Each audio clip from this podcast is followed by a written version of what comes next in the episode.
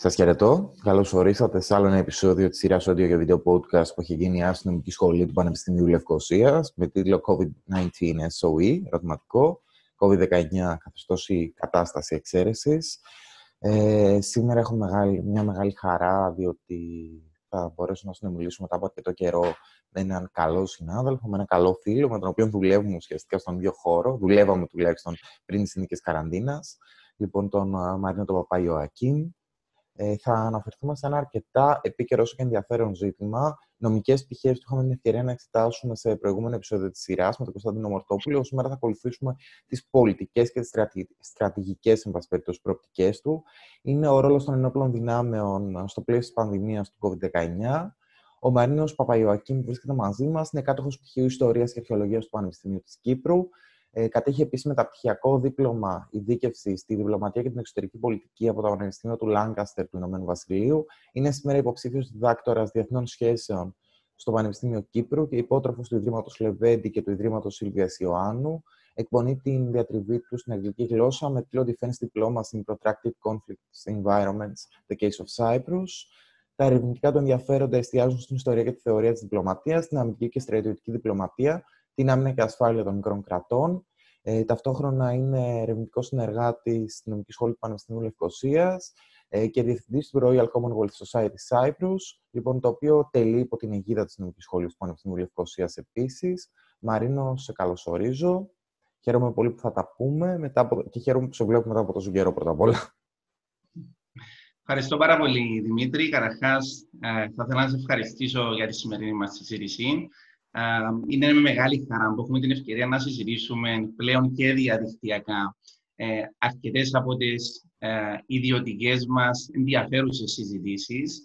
Ε, Επίσης, θα ήθελα να σας συγχαρώ και σε ένα προσωπικά για την ε, πολύ καλή δουλειά η οποία γίνεται στα πλαίσια της πρωτοβουλίας της Νομικής Σχολής του Πανεπιστημίου Λευκοσίας η οποία πιστεύω ότι αποτελεί και παράδειγμα προς μίμηση και για άλλα ακαδημαϊκά ιδρύματα, αλλά και ερευνητικά Ινστιτούτα.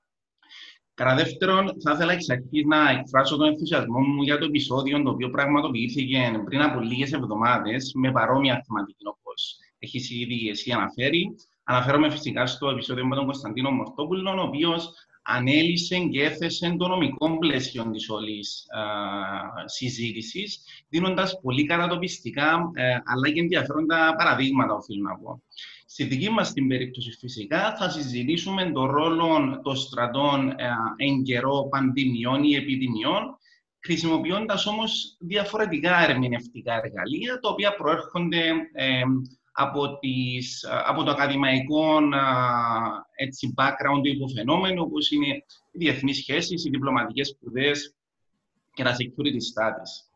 Τώρα, ένοπλε δυνάμεις εν καιρό πανδημίας. Θεωρώ ότι το συγκεκριμένο θέμα πάρα πολύ ενδιαφέρον και λόγω ερευνητικών ενδιαφερόντων, όπως γνωρίζεις, το οποίο θεωρώ ότι έχει να συμβάλλει ε, και ελπίζω και η σημερινή μας συζήτηση ελπίζω να συμβάλλει επικοδομητικά έτσι στη γενικότερη συζήτηση της, της πανδημίας του COVID-19 που βιώνει ε, ολόκληρος ο πλανήτης αυτόν το διάστημα. Οι ενόπλες δυνάμεις φυσικά ε, αποτελούν αναπόσπαστο μέρος της πολιτείας ε, και φυσικά και της κοινωνίας. Ε, επομένως, θεωρώ ότι σε καμιά περίπτωση δεν θα μπορούσαν να παραμείνουν εκτός οποιασδήποτε συζήτηση αναφορικά με το COVID-19. Ε, επέτρεψε μου εξ αρχής να αναφέρω ότι η σημερινή μας συζήτηση ε, και λόγω ε, χρόνου δεν μπορεί και δεν ε, έχει ως στόχο νομίζω να εξετάσει όλες τις πτυχές του θέματος, αλλά ούτε και να προβεί σε μια εκβαθέως ανάλυση, κάτι το οποίο ευελπιστούμε να κάνουμε το επόμενο διάστημα με ακαδημαϊκά άρθρα, με ακαδημαϊκά δοκίμια. Όπως μας αρέσει να λέμε ή και να συζητούμε ή και να γράφουμε μάλλον στα ακαδημαϊκά μας paper. The list is not exhausted, επομένως, πεδίο δόξης λαμπρών για, για τους ερευνητές, για μας, να ασχοληθούμε με το συγκεκριμένο θέμα. Αυτά έτσι σαν μια πρώτη γενική τοποθέτηση. Ευχαριστούμε Μαρίνο, γιατί με αυτόν τον τρόπο μπορείς και μας εισάγει άμεσα, θα λέγαμε, στην καρδιά της προβληματικής που θα εξετάσουμε σήμερα, που και έτσι, χωρίς περαιτέρω χρονοτριβή, θα ήθελα να περάσω στην πρώτη ερώτηση. Γνωρίζουμε καλά ότι υπάρχει μια διάσταση ανάμεσα, θα λέγαμε, στον παραδοσιακό ή τον συμβατικό ρόλο των ενόπλων δυνάμεων από τη μία και σε δευτερεύοντες μη συμβατικούς ρόλους των ενόπλων δυνάμεων, όπου ουσιαστικά αυτή η σταδιακή, θα λέγαμε, ανάδυση της δευτερεύουσας ή μη συμβατικής συμβολής ε, του στρατού και των ενόπλων δυνάμεων αναδεικνύεται κυρίως μετά το πέρας του ψυχρού πολέμου. Λοιπόν, μετά το τέλος ουσιαστικά της ιστορίας, καθορισμένους τουλάχιστον μελετητές, που έφερε ο ψυχρός πόλεμος. Θα θέλαμε εσύ στην πρώτη εισαγωγική ουσιαστικά τοποθέτησή σου ε, την εναρκτήρια μάλλον με συγχωρείς τοποθέτησή σου, να μας ε, δώσει στοιχεία σε σχέση με αυτό το δίπολο. Παραδοσιακό συμβατικό ρόλο από τη μία και δευτερεύοντες μη συμβατικούς ρόλους των ενόπλων δυνάμεων, με έμφαση τόσο στο χρόνο πρώτου ψυχρού πολέμου, όπως και, ε, και κατά τη διάρκεια, όσο και πρώτιστα μετά το τέλος του ψυχρού πολέμου. Ωραία, πάρα πολύ καλά. Ε, νομίζω είναι σκόπιμο κάποιος στην αρχή πρωτού μάλλον ε, εξετάσει οποιουσδήποτε δευτερεύοντες ρόλους ή όποια άλλα καινούργια καθήκοντα για τις ενόπλες δυνάμεις, ε, νομίζω είναι απαραίτητο να δει την ιστορική εξέλιξη των στρατών των ενόπλων δυνάμεων κατά τη διάρκεια του τελευταίου αιώνα. Ε, ο παραδοσιακός ρόλος των ενόπλων δυνάμεων και των Υπουργείων Άμυνας παλαιότερα γνωστά και ως Υπουργεία Πολέμου, όπως, έτσι όπως ονομάζονταν, και τα οποία οι Ρίσον Παρόδο δίνουν και την κατεύθυνση που είχαν και οι ένοπλες δυνάμεις πριν αρκετές δεκαετίες. Επομένως, αυτοί οι δύο θεσμοί συνδέονταν αποκλειστικά έτσι, με τη χρήση βίας, με την απειλή χρήση βίας για σκοπούς άμυνας, αποτροπής, για σκοπούς καταναγκασμού, για σκοπούς ε, επέμβασης. Φυσικά, χωρίς να παραλείπουμε ε, τους κλασσικούς θεωρητικούς, ε, και ας με συγχωρέσουν οι φίλοι των, έτσι, των hardcore στρατιωτικών σπουδών, Ε, Επομένως, χωρίς να παραλείπουν αυτούς τους κλασικούς θεωρητικούς όπως είναι ο Σουντζούν, ο Κλάουζεβιτς, που εμφανίστηκε φυσικά αρκετούς αιώνες μετέπειτα. Θα ξεκινήσουμε από τη σύγχρονη εποχή ε, και ιδιαίτερα από τις αρχές του αιώνα. Τη δεκαετία του 20 ε, παρατηρούμε και βιβλιογραφικά να κυριαρχεί μια βεπεριανή αντίληψη αν μπορούμε να τη χαρακτηρίσουμε αναφορικά με τον ρόλο των, των ενόπλων δυνάμεων.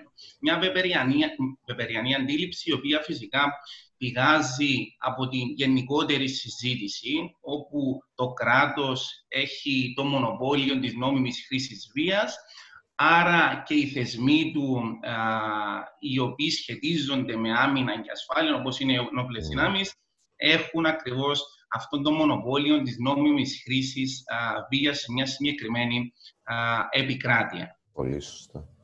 Φυσικά, την, ε, τις επόμενες δεκαετίες του 50, 60 και 70 παρατηρούμε τις ένοπλες δυνάμεις σχεδόν κατά αποκλειστικότητα, αν κάποιος θα μπορούσε να πει, να ερμηνεύονται μέσα από μια οπτική, μέσα από το καλλιδοσκόπιο νομίζω, του, του κλασσικού ρεαλισμού, του σκληροπερινικού κλασσικού ρεαλισμού, νομίζω, ε, όπου ακριβώς αναλύονται ως δρόντες οι οποίοι έχουν ως αποκλειστικό καθήκον τη διαφύλαξη των εξωτερικών σύνορων μιας χώρας, τη, τη διαφύλαξη της κυριαρχίας ενός κράτους. Αυτό μπορεί κάποιος να το εντοπίσει τόσο πρακτικά ε, όσο και ακαδημαϊκά. Πρακτικά, φυσικά, ε, αν κάποιος ανατρέξει στα αμυντικά δόγματα της εποχής, ε, όπως επίσης και στον τρόπο οργάνωσης των ενόπλων δυνάμεων εκείνες τις δεκαετίες, ακριβώς θα εύκολα νομίζω μπορεί να αντιληφθεί ε, και τον τρόπο και την προσέγγιση των ενόπλων δυνάμεων της τότε περίοδου. Σε ακαδημαϊκό επίπεδο μπορούμε να πούμε ότι ε, βασικοί μελέτητες της εποχής, ε, αναφέρω χαρακτηριστικά τον, τον Samuel Huntington, με το βασικό του έργο, ε, έναν από τα βασικά του μάλλον έργο, The, the, the Soldier in the State, του 1957, δεν απατώμε, ο οποίος καταλήγει στο συμπέρασμα, παραφράζοντας έτσι κατά κάποιον τρόπο τα λόγια του, ότι το πρώτο μέλημα των στρατών είναι η διαφύλαξη των, των συνόρων. Στο μεταξύ, μια δεκαετία νωρίτερα, ε, ε, έχουμε τον Laswell, ο οποίος στο έργο του The Garrison State αναφέρει ότι στην ουσία η στρατή είναι ο θεσμός ο, ο οποίος είναι ειδικός στη χρήση βίας. Mm. Επομένως, μέσα από αυτά τα δύο παραδείγματα, μπορεί κάποιος να αντιληφθεί ε, έτσι αυτόν το, το ερμηνευτικό δίπολο, ε, δηλαδή από τη μια ο στρατός ως δρόν ε, για προστασία των εξωτερικών συνόρων και από την άλλη ακριβώς και από την άλλη ως δρόν ο οποίος έχει την νόμιμη χρήση βίας. Επομένως, αυτόν το δίπολο νομίζω ότι ε, κυριάρχησε σχεδόν ολόκληρον τον, το ολόκληρη την ψυχροπολεμική περίοδο. Mm. Φυσικά χωρίς να λείπουν και, και οι φωτεινές εξαιρέσεις, οι οποίες μάλλον εντοπίζονται ε, χρονολογικά πιο κοντά στη δεκαετία του 90, δηλαδή πιο κοντά στο τέλος του ψυχρού πολέμου, όπου ε, αρχίζουν ε, και αναδύονται και μερικές άλλες φωνές οι οποίες ξεφεύγουν ε, από αυτήν τη λογική την οποία έχουμε ήδη αναφέρει.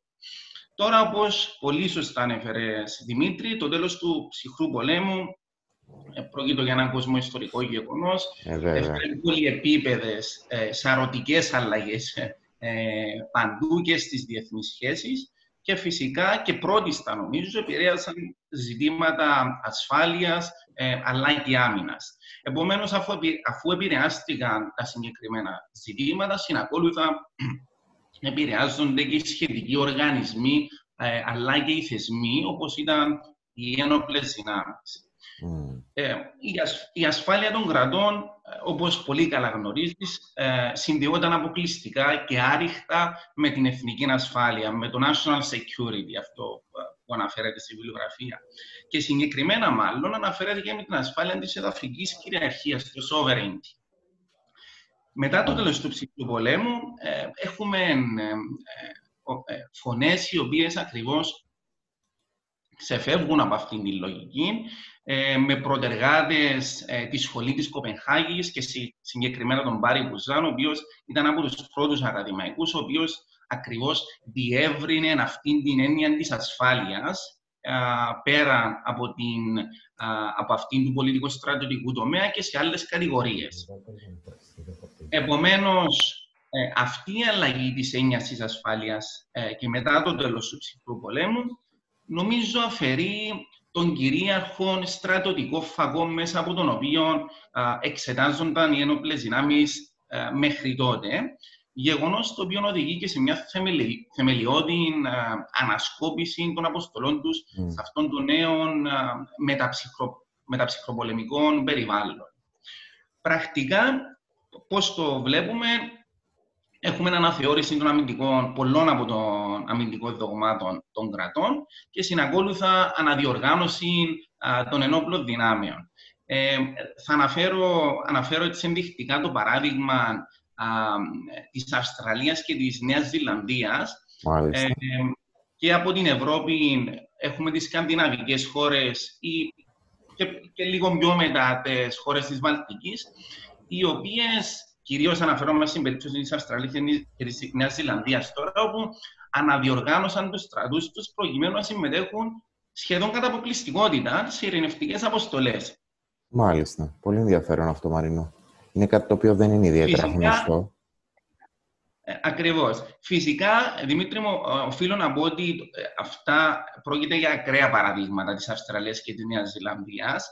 Ε, το, τι, το τι συνέβη, τουλάχιστον στις περισσότερες χώρες, ήταν ότι ναι, μεν έκαναν αυτή την αναδιοργάνωση, ε, ναι, μεν έχουν εντάξει αυτούς τους νέους ρόλους για τους οποίους θα μιλήσουμε έτσι, σε κατοπινό στάδιο, ωστόσο κράτησαν ως πρωταρχικό καθήκον ε, αυτό το οποίο επιβάλλει το Σύνταγμα για τις, α, για τις ένοπλες ε, δυνάμεις. Ακριβώς. Σε ακαδημαϊκό επίπεδο να πούμε ότι δειλά-δειλά έχουμε και τις πρώτες μελέτες οι οποίες αρχίζουν και εξετάζουν αυτόν τον ε, ανορθόδοξων, ερετικών ρόλων για την τότε εποχή, ε, ρόλων των ενόπλων δυνάμεων. Φυσικά, να πούμε ότι υπήρχαν και ακόμα υπάρχουν, οφείλω να σου πω, στεναρές αντιδράσεις από την κυριαρχούσαν ρεαλιστική αντίληψη, η οποία ε, έναν από τα επιχειρήματα τα οποία προβάλλει είναι ότι το πρώτο μέλημα των ενόπλων δυνάμεων είναι η διαφύλαξη των συνόρων. Επομένως, οποιασδήποτε άλλες ενέργειες οδηγούν στη λεγόμενη μαλθακοποίηση των ενόπλων δυνάμεων. Επομένως, ε, μπορεί να αντιληφθείς ότι ε, ακόμα μέχρι και σήμερα υπάρχουν αυτές οι φωνές, ε, οι οποίες όμως έχουν έναν ισχυρό αντίλογο από την άλλη. Τώρα, χωρίς να μακρηγορώ, ε, να, να αναφέρουμε μερικές από τις νέες αποστολές ε, των ενόπλων δυνάμεων, μερικούς από τους νέους ρόλους των ενόπλων δυνάμεων. Ε, να σημειώσω εκ προημίου ότι αυτού του είδους οι δραστηριότητες μπορούμε να τις ανοιχνεύσουμε και σε προηγούμενες ιστορικές περιόδους. Ε, είμαι σίγουρος ότι κάποιος αν ανατρέξει ε, και ίσως να γνωρίζεις και εσύ ε, αρκετά παραδείγματα, όπου οι στρατοί ακριβώς ε, χρησιμοποιήθηκαν ε, σε ρόλους πέραν του καθαρά επιχειρησιακού τους ως, α, ως δρόντες για διαφύλαξη των εξωτερικών συνόρων. Νομίζω, και αυτή είναι η προσωπική μου άποψη, ότι η μεγάλη διαφορά η οποία εντοπίζεται μετά το τέλος του ψυχρού πολέμου είναι στο γεγονός ότι αυτή είναι η ρόλη, αυτή, α, αυτές είναι οι δραστηριότητες γίνονται με έναν πιο οργανωμένο, με έναν πιο συνεπή, με έναν πιο θεσμοθετημένο αν ε, τρόπο. Ε, επίσης, ε, αυτές οι δραστηριότητες ε, είναι τόσο, μάλλον τόσο ποιοτικά όσο και, όσο και ποσοτικά διαφέρουν σε μεγάλο βαθμό ε, από, ότι, από οτιδήποτε άλλον υπήρχε ε, τις προηγούμενες δεκαετίες, το οποίο ήταν και πιο κατακαιρματισμένο, ε, νομίζω. Ε, μερικοί από τους ρόλους, ε, νομίζω, η συμμετοχή σε διεθνείς αποστολές αποτελεί ίσως μια από τις κύριες μια από τους κύριους καινούριους ρόλους των, των ενόπλων δυνάμεων. Ε, ιδιαίτερα συμμετοχή σε ειρηνευτικές αποστολές των Ηνωμένων Εθνών, αλλά και μετέπειτα με την, με την εμφάνιση της, της Ευρωπαϊκής Ένωσης ε, και του αμυντικού τμήματος, τέλος πάντων, της, της Ευρωπαϊκής Ένωσης, όπου συμμετέχουν πολλές χώρες σε, σε διάφορες ε, αποστολές. Πέρα όμως από αυτό, έχουμε τη συμμετοχή των ενόπλων δυνάμεων, τη συμμετοχή του στρατού και τη χρήση των διπλωματικών δρόμων. Το ξέρεις ότι έχω αδυναμία στο συγκεκριμένο Άλλη θέμα. Πρόκειται για το θέμα της διατριβής, μια αμυντική διπλωματία και το πώς χρησιμοποιούμε τον στρατό ως, ως διπλωματικών δρόμων. Ε, ο στρατός μπορεί να χρησιμοποιηθεί στο λεγόμενο nation building image, αυτό που ονομάζεται, ή to win the hearts and minds και για, και για πολλούς άλλους σκοπούς ε, μπορούμε να το, να το δούμε ως, ως ακριβώς διπλωματικό τρόπο. Ε, επίσης, πλέον οι στρατοί συμμετέχουν σε αναπτυξιακά προγράμματα, ε, αναπτυξιακά προγράμματα κοινωνικο-οικονομικής φύσεως, όπως είναι ο χτισμός σχολείων, νοσοκομείων, ε, φραγμάτων. Ε, επίσης, σε πολλά ανθρωπιστικά προγράμματα, παρέχει ιατρική φροντίδα σε,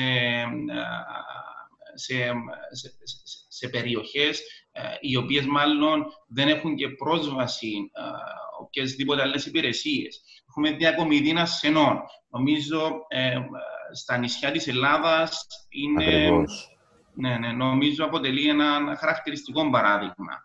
Νοσο, ε, επίσης, παροχή ανθρωπιστικής βοήθειας σε περιπτώσεις, ε, σε περιπτώσεις οικολογικών καταστροφών. Όπως έγινε, για παράδειγμα, το 2000, 2004, δεν απαντώμε, με τη χρήση του αμερικανικού ναυτικού κατά τη διάρκεια έτσι, της μεγάλης καταστροφής με το, με το τσουνάμι. Ε, επομένως, όλοι αυτοί, οι, όλοι αυτοί είναι μερικοί από τους καινούριους, από τους νέους ρόλους των, των ενόπλων δυνάμεων. Να αναφέρω ένα παράδειγμα τώρα που θυμήθηκα με τα ανθρωπιστικά προγράμματα. Έχουμε τον Αμερικανικό στρατό, ο οποίος διεξάγει ετήσιε ε, αποστολές ανθρωπιστικής βοήθειας και ιατρική φροντίδας με τα λεγόμενα νοσοκομιακά πλοία του ναυτικού ε, σε διάφορες περιοχές, σε ολόκληρο τον κόσμο. Κυρίως όμως έτσι εστιάζει ε, σε περιοχές του Ειρηνικού και της Ασίας. Παρόμοιες αποστολές στο μεταξύ διεξάγει πλέον και η Κίνα ε, στην, στην Αφρικανική Ήπειρο. Μάλιστα, ε, το τελευταίο διάστημα έχει αποκτήσει, ε, ενοικιάζει βασικά, μία στρατιωτική βάση στο, στο Τσιπουτί, προκειμένου ακριβώς να εκπληρώνει αυτού του είδους τις ανθρωπιστικές αποστολές και όχι μόνο, για να είμαστε απόλυτα ειλικρινείς. Επομένως, μόλις αυτές τις πιο πάνω αναφορές μπορεί κάποιος να αντιληφθεί έτσι σε αδρές γραμμές ε, αυτή την εξέλιξη του στρατού ε, σε ένα θεσμό ο οποίος δεν προστατεύει μόνο τα εξωτερικά σύνορα, δεν χρησιμοποιεί μόνο τη βία, αλλά έχει συμπεριλάβει και στην ατζέντα του και άλλες δραστηριότητες και καινούριους ρόλους. Χωρίς φυσικά να το κάνω σαφές ότι ε, έχει ε, παραλείψει ή ε, κατά οποιοδήποτε τρόπο δεν επιτελεί το πρωταρχικό του καθήκον. Θα έχει πολύ ενδιαφέρον, προφανώς όχι στο πλαίσιο της παρούσας συζήτησης, αλλά ίσως σε μια μετέπειτα και οπωσδήποτε στην έρευνα να δούμε και το ρόλο του στρατού ως οικονομικού δρόντα. Ένα κομμάτι το οποίο δεν έχει διερευνηθεί τόσο έντονα, παρά το γεγονός ότι η οικονομική συμβολή των ενόπλων δυνάμεων στο πλαίσιο των μη στρατιωτικών χρήσεων, αξιοποιήσεων μάλλον των ενόπλων δυνάμεων, είναι ιδιαίτερα σημαντική, ιδίως ε, σε περιοχές όπως για παράδειγμα η Ινδονησία. Λοιπόν, θα προχωρήσουμε, Μαρίνο, αφού σε ευχαριστήσω για την απάντησή σου, την πολύ αναλυτική αυτή απάντηση στην πρώτη μας ερώτηση. Θα προχωρήσουμε στη δεύτερη ερώτηση μας για σήμερα, ε, η οποία είναι λίγο πιο εστιασμένη, η αλήθεια. Αφορά την εμπλοκή των ενόπλων δυνάμεων ε, με τα σχέδια διαχείρισης πανδημιών και γενικά μολυσματικών νόσων ή υγειονομικών κινδύνων. Πρώτα απ' όλα, το ερώτημα νομίζω που έρχεται στα χείλη κάθε ακροατή και ακροάτριας είναι εάν έχουμε ιστορικά προηγούμενα, αν έχουμε ιστορικά παραδείγματα αξιοποίησης των ενόπλων δυνάμεων για τη διαχείριση υγειονομικών κρίσεων. Είναι το, ένα σκέλος του ερωτήματος είναι αυτό. Το δεύτερο αφορά το αν σήμερα, στην τρέχουσα συγκυρία, σε χρόνο ενεστώτα, όπως συνηθίζουμε να λέμε στις κοινωνικές επιστήμες, έχουμε τη, αν έχουμε τη δυνατότητα στον πολιτικό, κοινωνικό και στρατιωτικό ενεστώτα να δούμε ή να εξετάσουμε περιπτώσεις όπου οι ένοπλες δυνάμεις έχουν επιστρατευτεί στη διαχείριση του COVID, το δεύτερο σκέλος του ερωτήματος. Και το τρίτο, θα έλεγα, σκέλος του ερωτήματος αυτού, στην, στον άξονα ένοπλες δυνάμεις και COVID, είναι ποιες είναι οι πιθανές συνέπειες ή επιπτώσεις, διαλέγουμε και παίρνουμε, τόσο αξιοποίησης των ενόπλων δυνάμεων για τη διαχείριση τη συγκεκριμένης κρίσης, ενδεχόμενης υπαρκτή, όσο και γενικότερα πώς επιδρά η πανδημία στο στάτους και στην ετοιμότητα των ενόπλων δυνάμεων. Ο λόγος σε σένα. Ευχαριστώ Δημήτρη για αυτή την ερώτηση. Ε, όσον αφορά το πρώτο σκέλος της ερώτησης για, για ιστορικά προηγούμενα, ε, νομίζω υπάρχουν, υπάρχουν αρκετά τα οποία ακριβώς αποδεικνύουν αυτή την εμπλοκή και το ρόλο των ενόπλων δυνάμεων στην αντιμετώπιση πανδημιών ή, επιδη, ή επιδημιών. Ε, ε, ένα χαρακτηριστικό παράδειγμα το οποίο είναι και, και πολύ είναι, επιτρέψτε μου να χρησιμοποιήσω αυτή τη φράση στις μέρες μας, ε, λόγω και του COVID-19, είναι αναφορές στην ισπανική γρήπη. Λοιπόν, η ισπανική γρήπη, η ρίσον παρόδο, ε, όπου καταχρηστικά έτσι ονομάζεται ισπανική γρήπη, αφού πρόκειται για μια έτσι, mm. παγκόσμια πανδημία, αλλά οι Ισπανοί ήταν οι πρώτοι οι οποίοι το παραδέχτηκαν φυσικά. Ε, επομένως, σε, σε, σε, σε, εκείνη την περίπτωση, ε, όπου έχουμε την Ισπανική γρήπη τη δεκαετία του 20, ε, παρατηρούμε ότι οι στρατιωτικοί γιατροί του Αμερικανικού στρατού αναπτύσσουν και εφαρμόζουν μια ποικιλία θεραπείων αλλά και πρωτοποριακών εμβολίων για την εποχή κατά της συγκεκριμένης γρήπης. Μάλιστα, πηγές της εποχής αναφέρουν ότι ο στρατός των Ηνωμένων Πολιτειών είχε παράξει γύρω στα 2 εκατομμύρια περίπου έτσι δόσεις ενός πειραματικού εμβολίου περί τα τέλη του, του 1918. Φυσικά, για να είμαστε απόλυτα ειλικρινείς, αυτή η ενεργή εμπλοκή του στρατού ήταν και αποτέλεσμα των έντονων ανησυχιών σχετικά με τον αντίκτυπο της νόσου για την ετοιμότητα των στρατευμάτων. Δεν θα πρέπει να ξεχνούμε ότι και το ιστορικό context της περίοδου βρισκόμαστε ε, στο τέλος του, του Πρώτου Παγκοσμίου Πολέμου, όπου φυσικά τα πράγματα ήταν ακόμα ρευστά. Επομένως, οι πολιτικές και στρατιωτικές ελίτ της εποχής φυσικά και είχαν έντονη ανησυχία σχετικά με, τα, ε, με την ετοιμότητα των στρατευμάτων τους. Ε, άλλο ένα παράδειγμα, ε, το οποίο είναι πολύ πιο πρόσφατο φυσικά, ε, είναι η περίπτωση της της επιδημίας αυτής, σε αυτήν την περίπτωση, του έμπολα, ο οποίος εμφανίζεται κυρίως στην Αφρικανική Ήπειρο το 2014 με 2015. Αν και πρόκειται για, για προηγούμενο ιό, ο οποίος εμφανίστηκε, να δεν απατώ, με τη δεκαετία του 70 και 80. Ε, σε αυτήν την περίπτωση μπορούμε να δούμε ε, ε,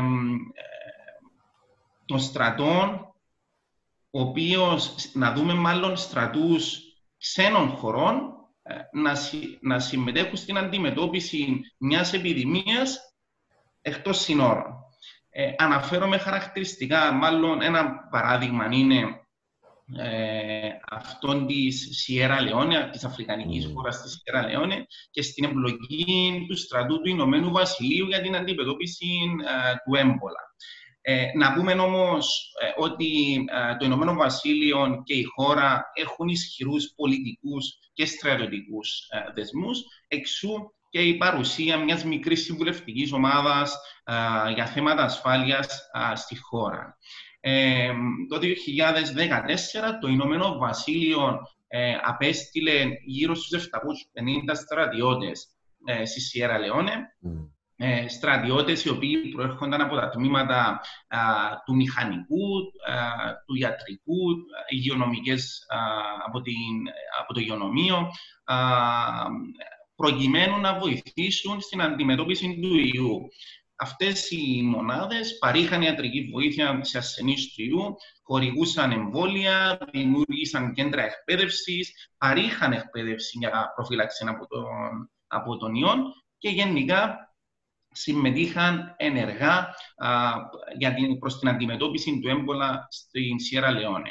Ένα δεύτερο παράδειγμα αφρικανικής χώρας είναι αυτό της Λιβερίας, που σε αυτήν την περίπτωση βλέπουμε το, το Αμερικανικό Υπουργείο Άμυνας, το οποίο στέλνει στρατιώτες, τμήματα, για να είμαστε απόλυτα σωστοί, τμήματα του, του Αμερικανικού στρατού, συγκεκριμένα τμήματα, προκειμένου να αντιμετωπίσουν την πανδημία. Επομένως, με αυτά τα παραδείγματα ακριβώς βλέπουμε ότι ε, ο στρατός ε, χρησιμοποιήθηκε και σε προηγούμενες ε, ιστορικές περιόδους ε, ως δρόν για αντιμετώπιση ε, της πανδημίας. Τώρα, στο σήμερα και στο, και, στην, και στο COVID-19, όπως και σε προηγούμενες πανδημίες ή επιδημίες, ο στρατός ενεργοποιήθηκε και σε αυτήν την περίπτωση, έχοντας ένα δραστήριο ρόλο σε πάρα πολλές ε, περιπτώσεις. Ε, νομίζω, λαμβάνοντας υπόψη, Δημήτρη, διάφορα, α, διάφορες περιπτωσιολογίες, ε, όσες μπορούμε να παρακολουθήσουμε τέλος πάντων ε, αυτή τη χρονική συγκυρία. Ε, νομίζω ότι μπορούμε να καταλήξουμε στο συμπέρασμα, σε ένα πρώτο αρχικό συμπέρασμα, ότι ο ρόλος των ενόπλων δυνάμεων στη συγκεκριμένη περίπτωση εστιάζει σε κάποια συγκεκριμένα καθήκοντα. Mm. Το πρώτο, νομίζω, το οποίο είναι και το πασιφανέ, είναι η χρήση του στρατού α, σε αστυνομικά καθήκοντα.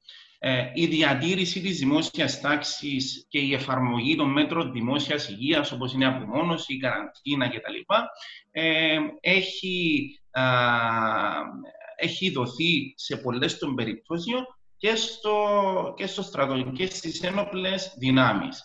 Ε, στη Γερμανία που υπάρχει, γνωρίζεις πολύ καλά, υπάρχει μεγάλη ευαισθησία σχετικά με, τη, με τις πολιτικο-στρατιωτικές ε, ε σχέσεις.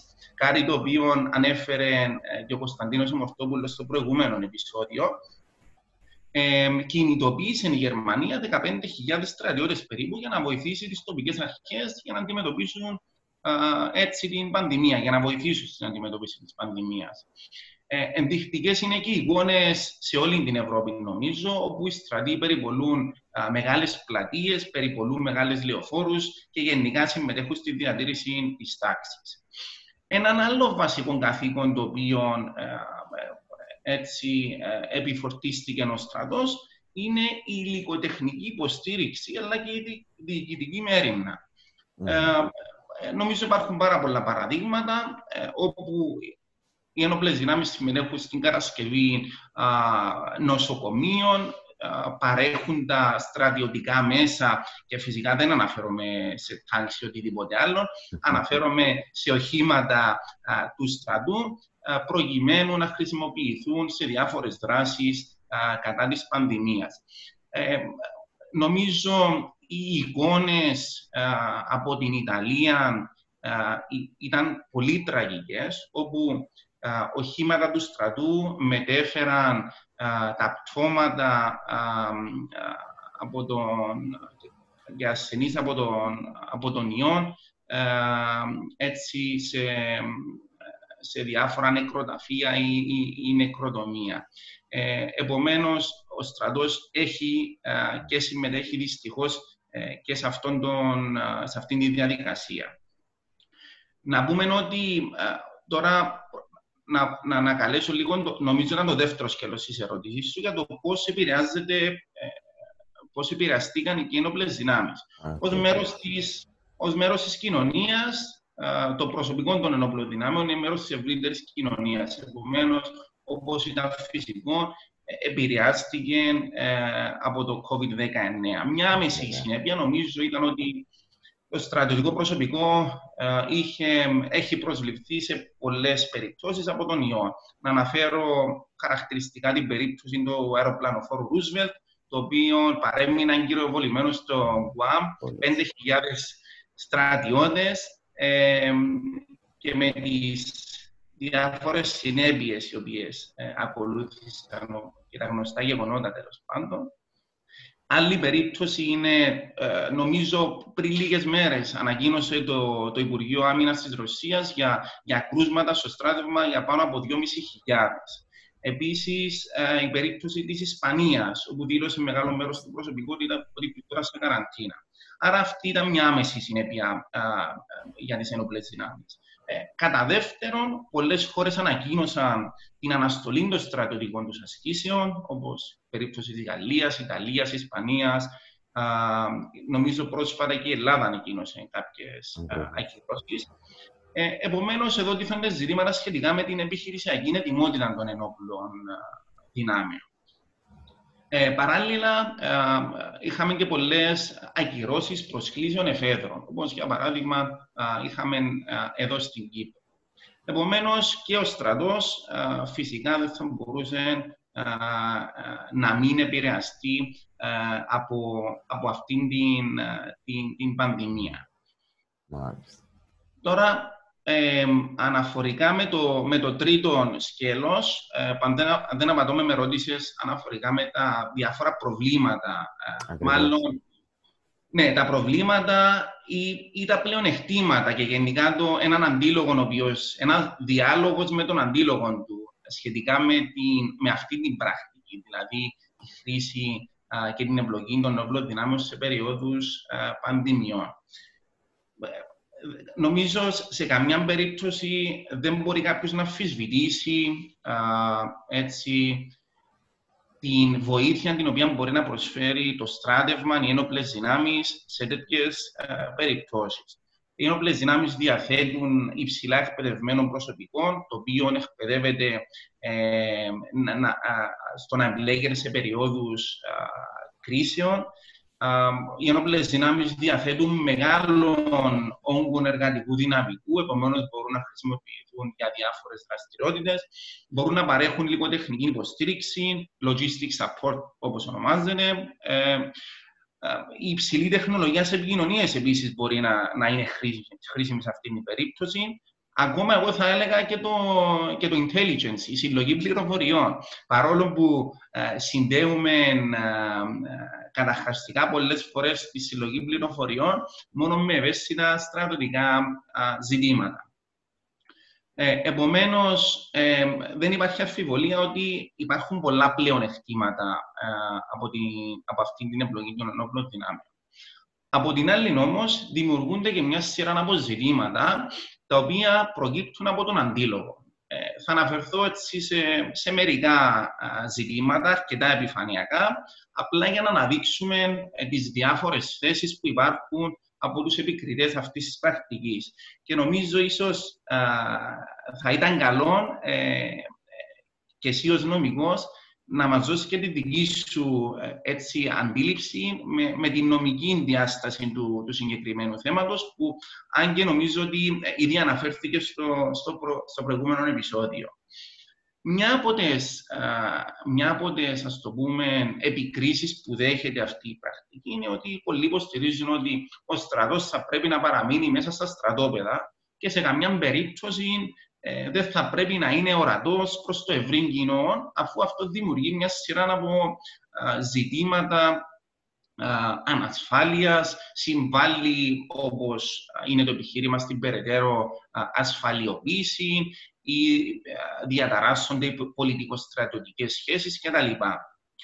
Επίσης, ένα άλλο επιχείρημα λέει ότι η ανάθεση στο στρατών υπηρεσιών κοινωνικής μέρημνα συμβάλλουν στην περαιτέρω στρατικοποίηση ε, των, των υπηρεσιών αυτών. Μάλιστα, κάποιες μη κυβερνητικές οργανώσεις κατηγορούν τις ενόπλες δυνάμεις ότι δεν έχουν την εξειδίκευση, ε, δεν έχουν την εμπειρία ή δεν έχουν και την κουλτούρα στο να διεξάγουν αυτού του είδους τις υπηρεσίες. Ε, κάποια άλλη, μια άλλη επιχειρηματολογία εστιάζει στο ότι η χρήση των ενόπλων δυνάμεων για δίθεν ανθρωπιστικούς ε, σκοπούς συμβάλλει στην περαιτέρω επικυριαρχία ορισμένων περιοχών, κυρίως αναφέρονται στις, ε, στις ανθρωπιστικές αποστολές σε ξένες χώρες. Ε, επίσης, ένα άλλο θέμα το οποίο προέκυψε είναι μια αρκετά μεγάλη συζήτηση ε, η οποία είναι πάντα επίγερα, απλά, ε, επίγερη, συγγνώμη, απλά τώρα λόγω κορονοϊού επανήλθε, ε, έχει να κάνει με τα ποσά τα οποία εξοδεύονται για την άμυνα. Ε, και το κατά πόσο φυσικά λένε οι υποστηριχτές αυτής της θέσης, θα μπορούσαν να χορηγηθούν αυτά τα ποσά σε τομείς της υγείας ή για, να, να, για να διοργάνωση το στρατός σε πραγματικούς και υπαρκτούς εχθρούς όπως είναι οι πανδημίες.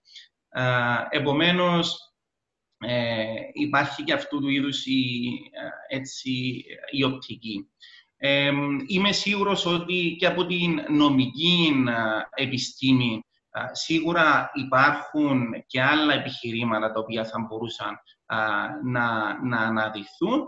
Ε, όπως είπα, και στις δύο περιπτώσεις και στα πλεονεκτήματα της χρήσης αλλά και, στις, και στα διάφορα προβλήματα ή προκλήσεις οι οποίες δημιουργούνται υπάρχουν τα εκατέρωθεν επιχειρήματα και αντεπιχειρήματα τα οποία κάποιος μπορεί έτσι να χρησιμοποιήσει προκειμένου να καταλήξει στην τελική δική του κρίση.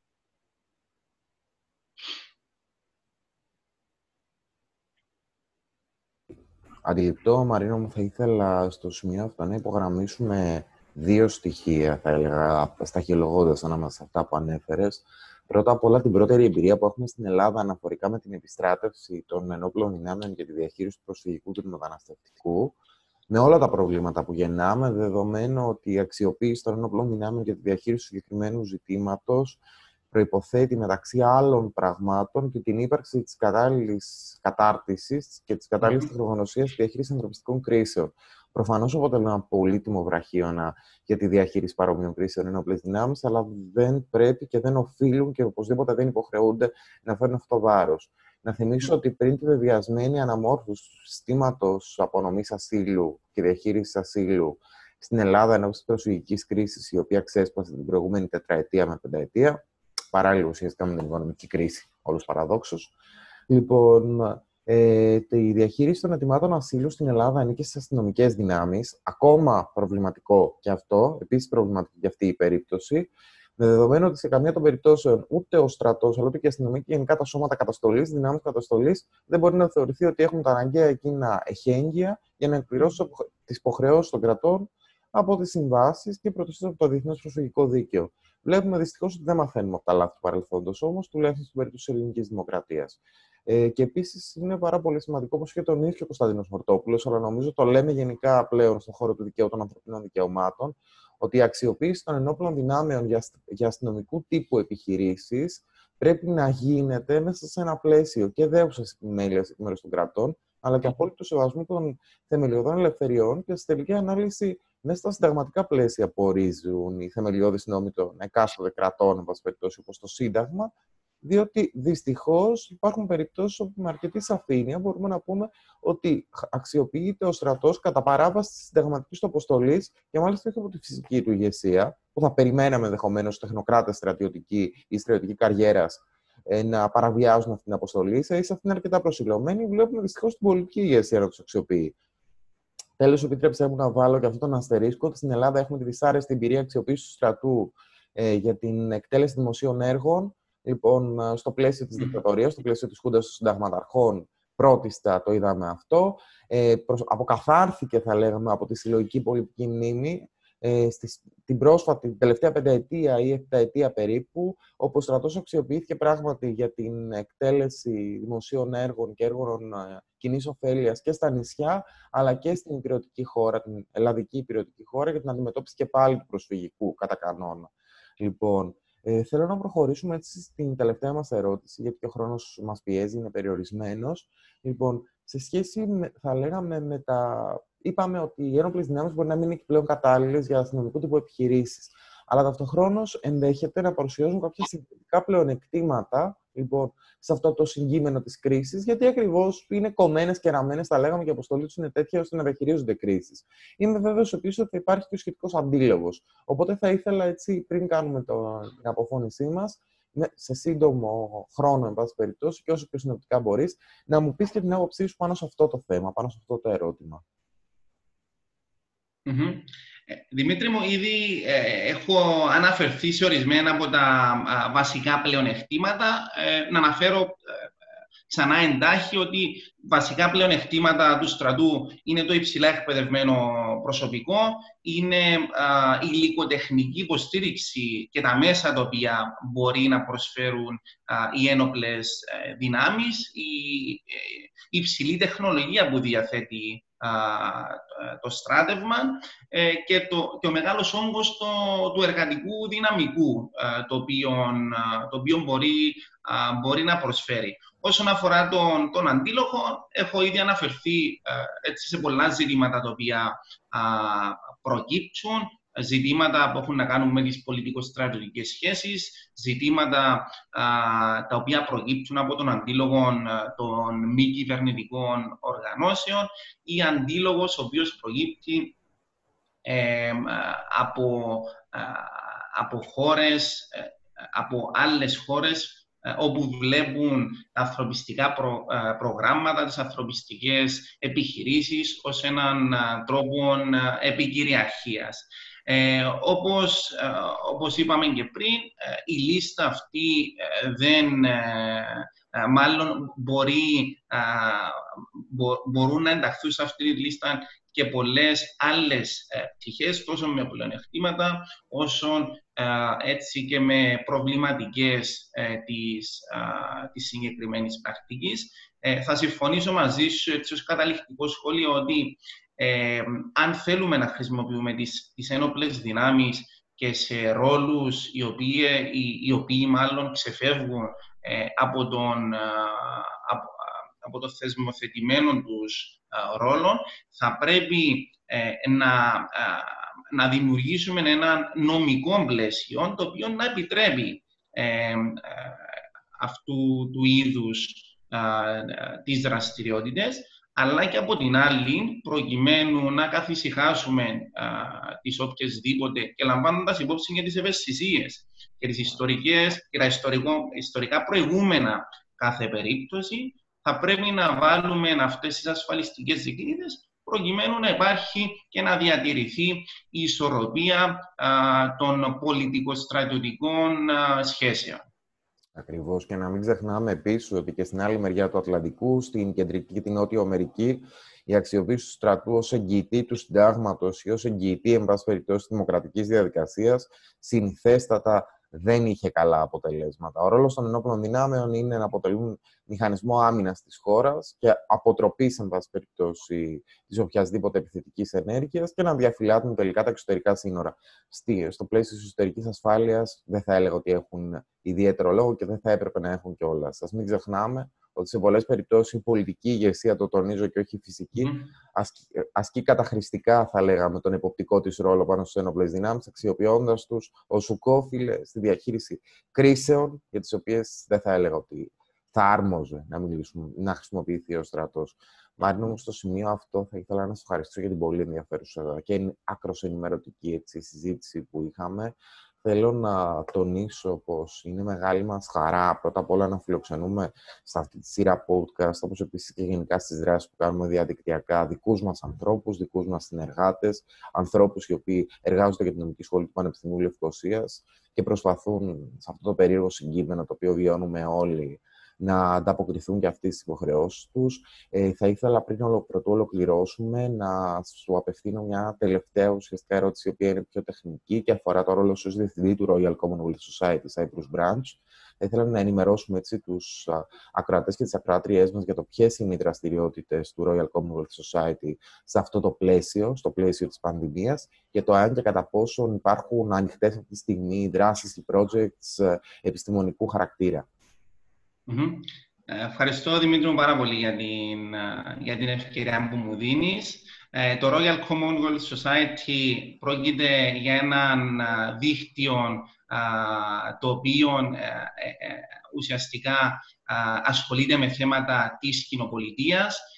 Φυσικά, την, τώρα αυτή την περίοδο της, της πανδημίας, ή μάλλον θέματα ε, τα οποία ασχολούν, ε, τα οποία αφορούν συγγνώμη, την, ε, την πανδημία σχετίζονται έμμεσα και με, το, και με την κοινοπολιτεία σε ένα γενικότερο επίπεδο, αν και η κοινοπολιτεία, όπως γνωρίζουμε, δεν είναι ένας καθαρά πολιτικός οργανισμός και με, χωρίς να έχει και τόση μεγάλη ισχύ στην τελική. Ε, το Royal Commonwealth Society ε, με, με, με διάφορες ε, δράσεις προσπαθεί είτε με έρευνα είτε με διάφορα σεμινάρια ή, ή, ή webinars να συμβάλλει στην ευρύτερη συζήτηση για τις επιπτώσεις του COVID στην, στη ζωή των των, των ανθρώπων. Να πούμε ότι οι δράσεις μας φυσικά ε, δεν, δεν θα σταματήσουν λόγω της συγκεκριμένης πανδημίας, αλλά αντίθετα νομίζω η, η τεχνολογία και είναι ένα από τα θέματα νομίζω που θα συζητήσουμε το επόμενο διάστημα.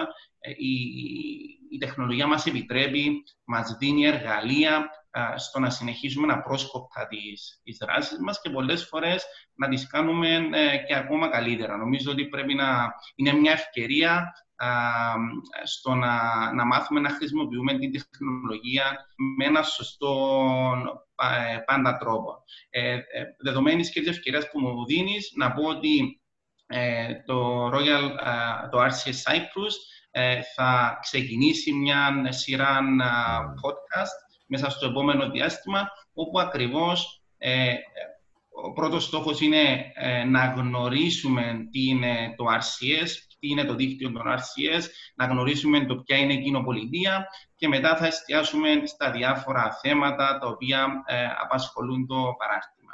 Ε, επίσης, ε, σε ένα γενικότερο καταληκτικό σχόλιο, θα ήθελα να σας ευχαριστήσω για την πολύ όμορφη συζήτηση που είχαμε Ε, ελπίζω να έχουμε συνεισφέρει έστω και στο ελάχιστο στην ευρύτερη συζήτηση